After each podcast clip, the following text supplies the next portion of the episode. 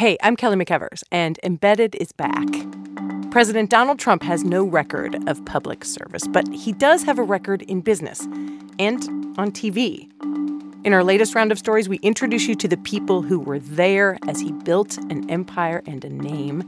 Listen on the NPR One app or wherever you get your podcasts. Hi, Stephen. Hello, Linda. Stephen, we are getting into one of our favorite shows today. It's the NBC comedy The Good Place, which just started its second season. That's right. It stars Kristen Bell and Ted Danson, and it's from one of the creators of Parks and Recreation and Brooklyn Nine-Nine. You and I, both huge fans. We absolutely are. It's funny and weird, and it's packed with jokes, and it's all about the afterlife. We've got a great panel here to talk about it, so don't go away. Support for Pop Culture Happy Hour comes from Boomerang, a premium video subscription service offering timeless cartoons and new original animated series. All month long, Boomerang is celebrating Halloween by spotlighting spooky and hilarious animation during Scoobtober. Join Scooby Doo and the gang as they solve mysteries about monsters. Plus, watch episodes, movies, and Halloween specials of Dorothy and the Wizard of Oz, Courage the Cowardly Dog, Bunnicula, and more. Scream and stream your favorite classic and contemporary cartoons all Scoobtober long with Boomerang. You can find Boomerang on web, mobile, Apple TV, Amazon Fire, Roku, and Chromecast. Visit boomerang.com slash promo and use the promo code HAPPY to start your free trial today. Before we get started, let's introduce our other panelists. You know Glenn Weldon, who writes for NPR.org. Hi, Glenn. Hey, Linda. And with us this week from New York is our producer emeritus and our good pal, Mike Katzif. Hi, buddy. Hi. So let's start with a basic description of the show. Kristen Bell plays a woman named Eleanor who we meet when she wakes up and is informed that she's gone to heaven. Eleanor knows she was kind of a bad person, so she concludes there must have been a terrible mistake, and she sets out to become a better person so that she can deserve to be in heaven. Ted Danson plays Michael, who's essentially the mayor of her city in the afterlife, and she meets people like Chidi, a philosophy professor played by William Jackson Harper, Tahani, a glamorous philanthropist played by Jamila Jamil, and a silent monk we learn is named Jason, who's played by Manny Jacinto.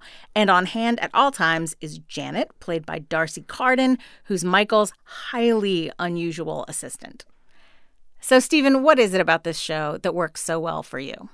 Well, I've thought a lot about this show. I've been a, a, huge fan of this show since it since it premiered, and I've gobbled up every episode now to the point where I've probably seen most episodes of this show three, four, maybe five times. Mm-hmm.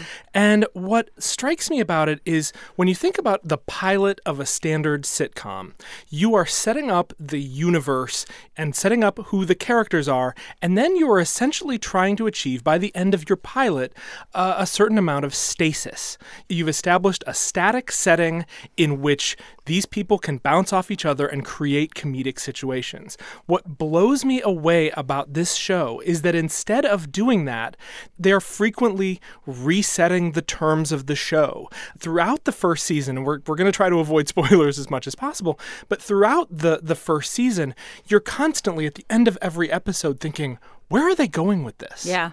And that continues into the second season. And and the question I've probably asked the most as I've watched this show is how are they going to sustain this idea? Yeah. But then the idea keeps changing. Mm-hmm. And that is so novel to me. And if this were being done by anybody other than Michael Schur and Megan Amram and the amazing writers and cast of this show, I would be like, well, at some point, this is going to fly off the rails and I'm not going to like it anymore. They're going to go someplace I don't want them to go, but I'm going to enjoy it while it lasts. Right. And I'm starting to settle into the idea that change is the stasis that most shows are, are going for. That, like, the idea behind this show is it is going to keep pulling the rug out from under, under you for however long this show lasts. Yeah. I love this show. Excellent. How about you, Glenn? The thing that makes a sitcom a sitcom is is its familiarity. You keep revisiting, as, as Stephen was saying, you keep going back, revisiting the same characters, and you get that same feeling, right? Uh, I like the show in the first season As of uh, episode three of season two, which is called Dance Dance Resolution, I love this show. Which goes to a, that episode goes to a Groundhog Day, Edge of Tomorrow place, where the engine of the show is repetition, but the fuel is how well we know these characters, right? Yeah. So it doesn't have to do a lot of the rote repetition that you expect an episode like that to do, simply because we've spent a season with these people getting to know them. This is the most serialized sitcom in history, and I was trying to think if there's anything that was comparable, and then I realized that in many cases, this show spends up to two minutes of its what twenty-four minute running time in previouslys because it has to, which is the which is the cost, right? What is happening on this sitcom is that characters are growing and changing, except for Jason. Uh, uh, and that's just not a thing we go to Yeah. the network multi-camera sitcom for. And what it, what it's doing is it's taking uh, the thing that I love, which you don't often see in sitcoms, which is world building and mythology, and fusing it to the thing I usually don't care about, relationships. Yeah. and so this show is fusing those two things. So the mythology of the show is the relationships of these characters. So the thing that makes me love it is how much it risks going off the rails, which most most sitcoms I would argue don't. Yeah. Well, to me, what's interesting about it is that it is, in a lot of cases, you get a sitcom that's either very serialized or uh, like just a joke machine. Right. Right. This one, to me, kind of balances those two things. It is highly serialized. It has a story. It has it's full of ideas about people and characters. And ethics. Yeah. Yeah. But it's also just like when you talk about that kind of Groundhog Day, Edge of Tomorrow thing, one of the great things about that is it's just a pile of jokes. Yeah. They keep returning to some of the same ideas and just redoing them in the same way that, like, sometimes if you watch outtakes of shows, you'll see that they did a bunch of alt versions of a line. This is like you get to see like 10 versions of the same idea because they keep repeating it in different ways. Mike, are you a good place guy? Oh, absolutely. Um, huge Michael Schur fan for one. So I think I come to it from a, a love of like the warmth and generosity that he gives to his characters. Uh, I sort of want to like back up to a point you made about how it burns through all these ideas by its resets, by reconfiguring the status quo. What I love about it is what that's doing in some ways is pulling the veil off of like this meta contextual storytelling. It's kind of inviting us into the writer's room and seeing that they're trying ideas that might not sustain a full episode, but as a one off joke within a context of a montage or something like that, can still hit. And they go, okay, we've checked this off the list. We see constant examples of things that we think will play out over the course of a season get condensed to one episode or information is revealed to a certain character or to us as the audience that we go oh i guess i thought that was going to take a couple Right. episodes to play Right, out right. it's putting the audience in a place where like the, our expectations based on the tropes of normal tv and drama and soap opera and all of these things it's subverting it at every level and so what's happening to me while I'm watching it is I'm sort of like deconstructing like the plot, like the world building as as Glenn says, but it's also drawing me to the characters. So the familiarity of the characters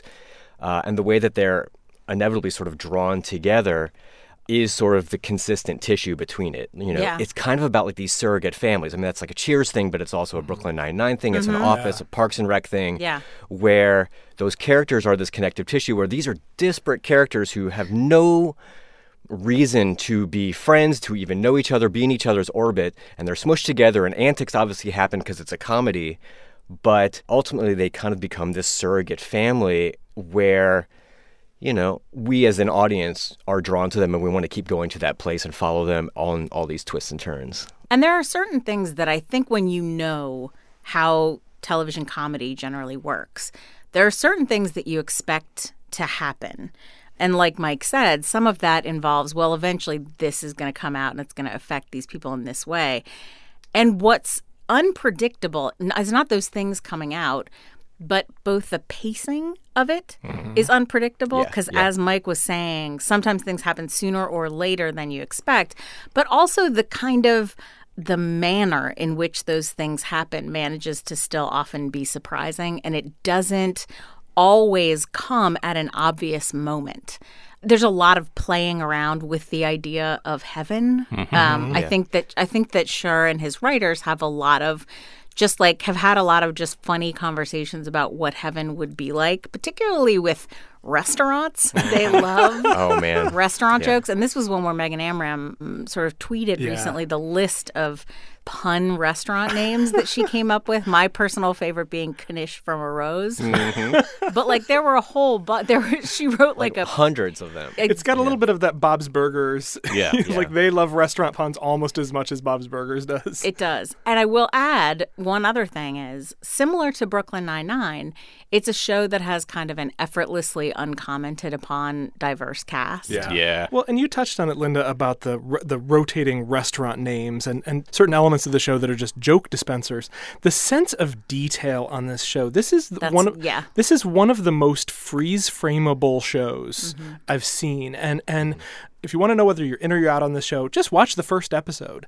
The pilot of this show is about as good a pilot as I've seen, and there are several bits in the pilot. There's like an informational video, and they're showing like what acts get you into heaven, what acts you know uh, subtract from that, and it's this screen that just expands behind him of all these things that are good behavior and all these things that are bad behavior, and it's Yeah. joke after joke after joke after joke, and they're little in jokes. Like if you're a fan of Mike Schur, like Linda, you've been on the podcast that Mike Schur is on, and With, he talks uh, with Joe with Joe Posnanski, Posnanski, yeah. and they've talked about uh, supporting the Cleveland Browns, and there's like a little stayed loyal to the Cleveland Browns was Yeah. like one of the things that helps you get into heaven. Like Yeah. they're all these little Easter eggs, and they're so funny, and you just stop and freeze frame it and study it in a way you do with so few shows. Mm-hmm. Yeah, we talked about the scripts. We talked about the structure. We have touched on the cast, but let's go deep on this Yeah. on this cast. Yeah.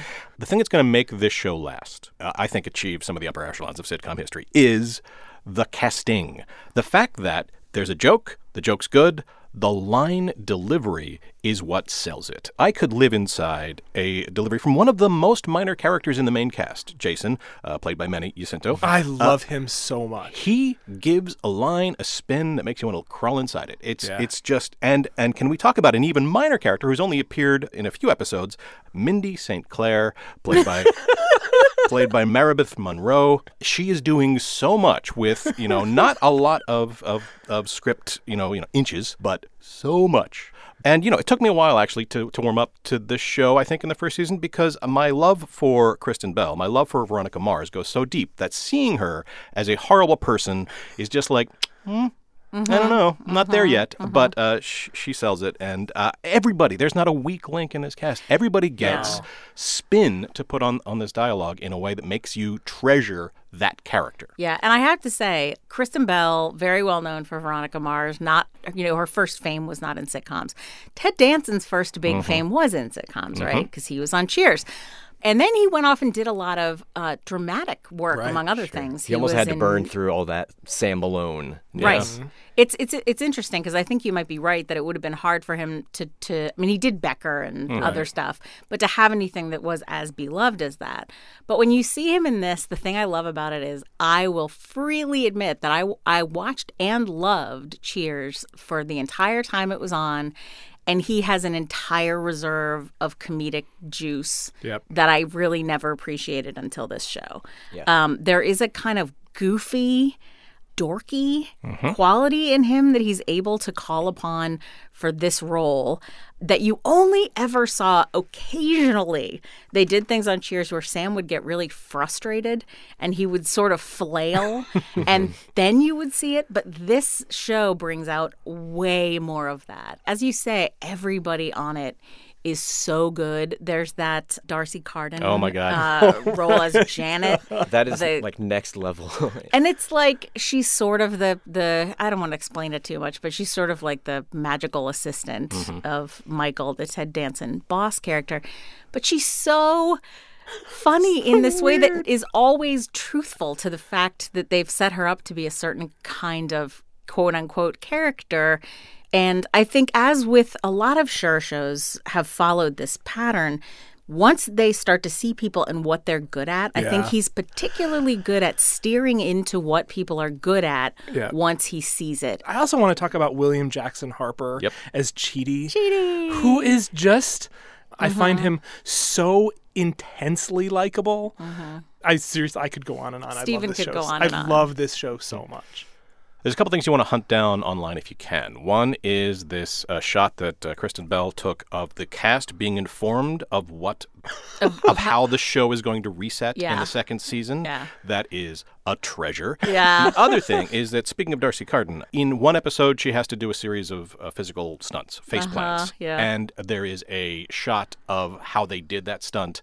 It's fascinating because you can get you see a little hop that Ted Danson does once the faceplant is done that just just makes you love both characters even more. Yeah. Mike, who do you love in this cast that we haven't talked about? Yeah, we haven't talked about Tahani. I think there's a sense that all these characters, by being in the good place, Right. are the best people we can be. And we slowly realize that each one of these characters, and especially Tahani, are flawed in certain ways and to mm-hmm. varying degrees of good and bad, I guess. And there's a sense that with her character arc, that people can do good things, but maybe not for the correct motives. Right. And that adds like a lot of nuance to her character in particular. But I think almost every one of these characters has reasons for behaving the way that they have to end up where they have. Yeah. And the character is tricky because uh, in another universe, this could be played very straight. Uh, She's the conventionally beautiful one. Sh- And there's and that's what you get. Right. But Very as- glam. Very Yeah. glam. But as soon as you get her delivering the line "cargo shorts," Yeah. um, she she's just that's what does it. they do sort of have an embarrassment of riches in Yeah. the They do, cast. Uh, yeah. Because on top of all of this, we haven't even talked about the fact that, you know, you get Mark Evan You Jackson. get Mark Evan Jackson. Who's one of our great Comedic character weapons. actors, but but- Well, just like a weapon that you add to any show and it's Yep. instantly better. Yep. There was a whole run by Adam Scott in the Mm-hmm. first season. they just, there are a gazillion people who have shown up uh, in this show in various capacities. And I think definitely we would recommend catching up on Yes. it and getting to know it better. You can catch up on the first season on Netflix. And uh, the current season is, is airing on NBC. So come and find us on Facebook at facebook.com slash PCHH and tell us what you think of The Good Place or tweet at us at PCHH. Thank you so much to all of you guys for being here. Thank you. Thank you. And thanks to all of you for listening. And we will see you later this week.